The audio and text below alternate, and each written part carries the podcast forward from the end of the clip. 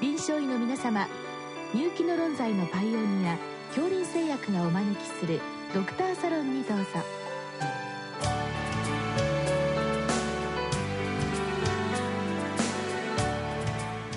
今日はお客様に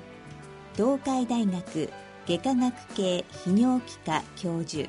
宮島明さんをお招きしております。サロンドクターは防衛医科大学校教授池脇勝則さんです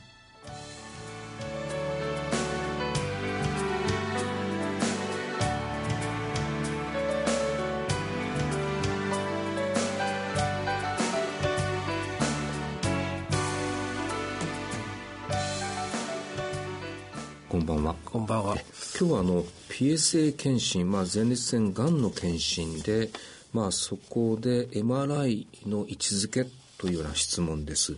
まず先生、この PSA 検診、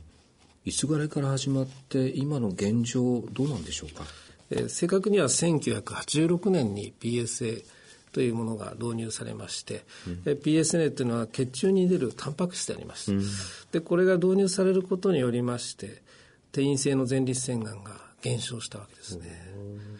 マンモグラフィーが導入されても転移性乳がんは減少しなかったのに対して、えー、転移性の前立腺がんが減少したということで非常に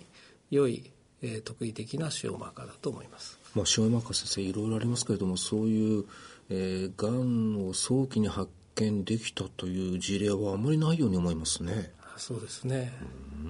その PSA、今はそうなると1986年ですから30年経ってるわけで、はいはい、もう結構普及してるんでしょうか、はい、そうですね。ですから、あの、前立腺がん全体を見ましても、死亡率は他のがんに比べてえー、低いという現状にあります、うん、今日のご質問の先生はおそらくそういった PSA 検診に非常にあのお関わりの先生で、えー、その先生の印象としたら PSA の基準値多分先生基準値っていうのは、まあ、ちょっと年齢によって段階的な基準値ありますけれども4ナノグラムパー ml という、はい、それを超える方が、まあ、結構多いよと。はい。えーこれ、そうでしょうか？そうですね。まあ、様々な原因が考えられるんですけども、あの、癌でなくても前立腺の炎症、うん、それから前立腺肥大症、うん、そして前立腺がん。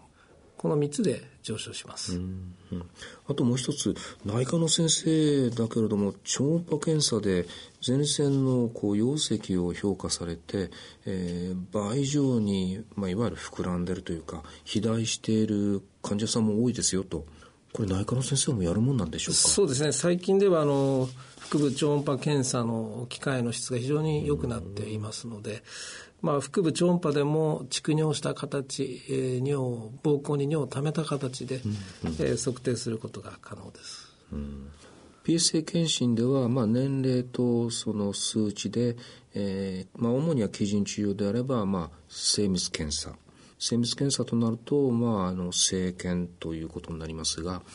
この、えっ、と、溶石が、えー、倍以上という事実だけでも、これ精密検査の適用になるんでしょうか？そうですね。あの、やはり前立腺肥大症があったとしても、前立腺がんが、うん。併存する場合がございますので、うん、やはり精密検査をした方がいいんですけども、うん、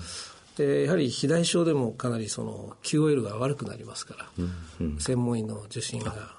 良いかと思います。いずれにしてもそこで、はい、えっと、専門医に見てもらうと。ただまあその受けた側からすると場合によっては政権もあるよと言われるとなかなかまあちょっとというようなところで、ね、まあ、そこで今日の質問の MRI というので、まあ、そのあたりもうちょっとこうえー、選別できないかという質問のように思うんですけれども、現在こういったところでの MRI の位置づけはどうなんでしょうか、はい、やはりあのいきなり生検いきなり前立腺に針を刺す検査というのは、抵抗もあると思うので、うん。まあ、我々としてやはり前立腺 MRI をお勧めいたします、うん、で前立腺 MRI というのはいわゆる4つの撮像法がありまして、うん、T1 強調画像それから T2 強調画像。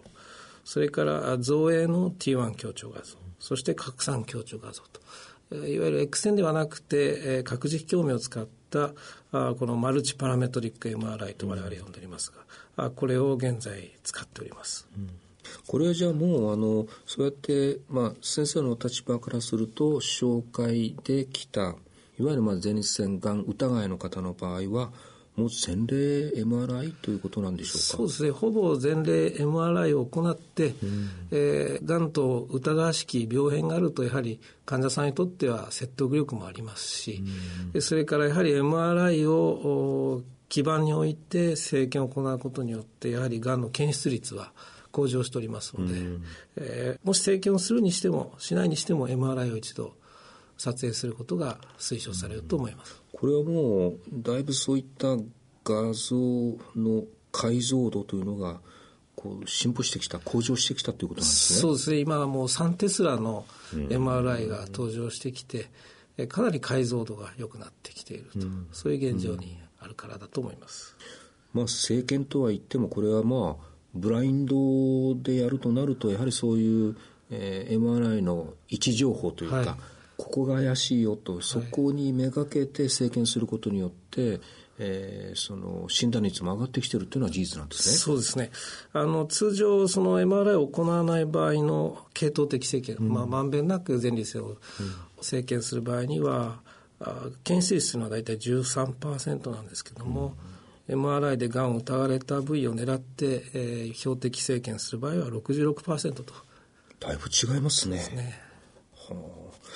あとは先生あの、えーと考え方によっては MRI をやってみていやもう大丈夫だよと、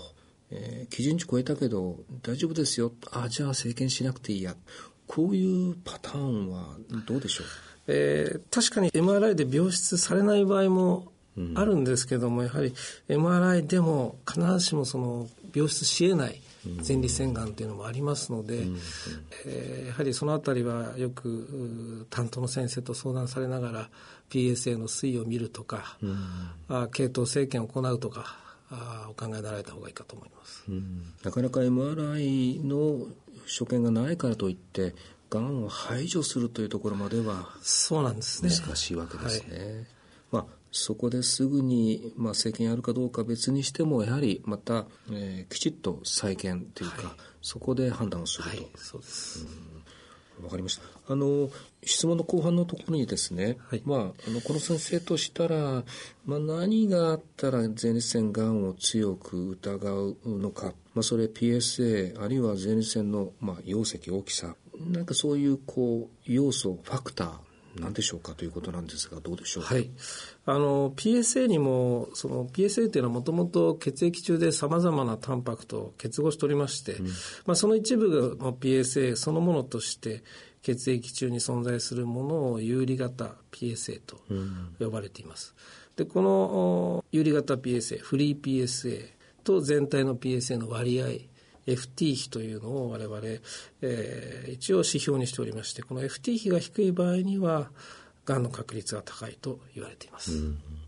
あのこれも多分あの精密検査の一つとしてあの泌尿器の先生がやられるエコーというのもありますよね。はい、ある意味 MRI がこんだけ進歩してくるとなかなかエコーのこう逆に位置づけは今どういうふうになってるんでしょう、はいあの、まあ、エコーの質もかなり良くなってるんですが、やはりがんの検出率を上げるためには MRI が必要で、うん、まあ、あの我々の施設では MRI と超音波の画像を融合させた、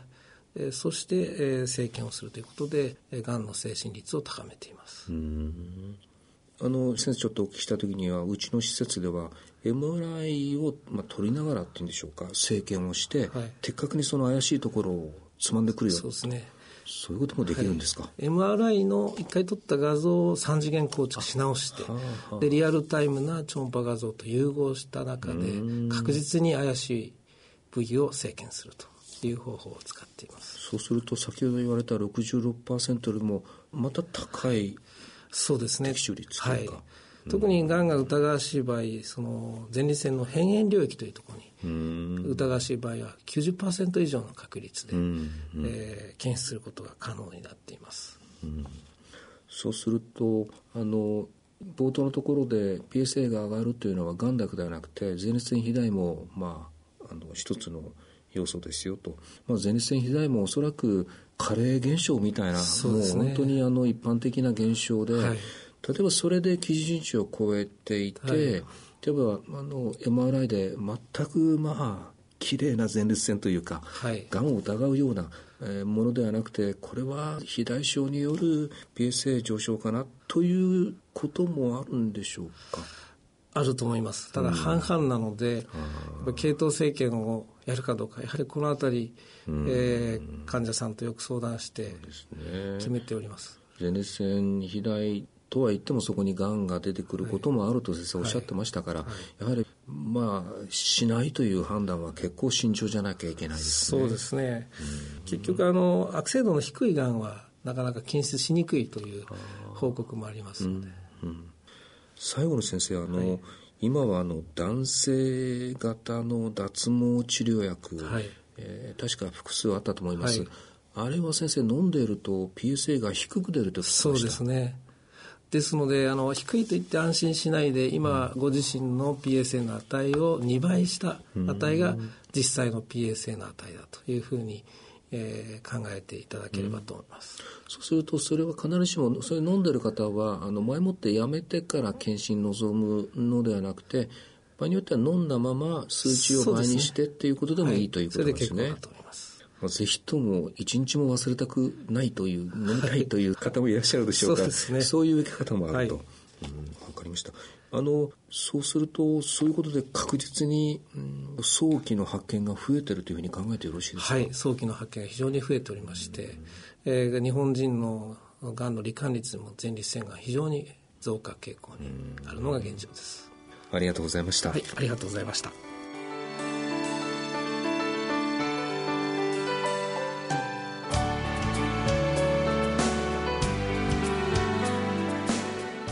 お客様は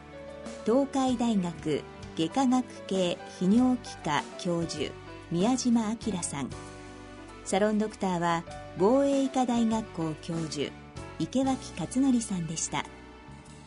それではこれで恐林製薬がお招きしましたドクターサロンを終わります。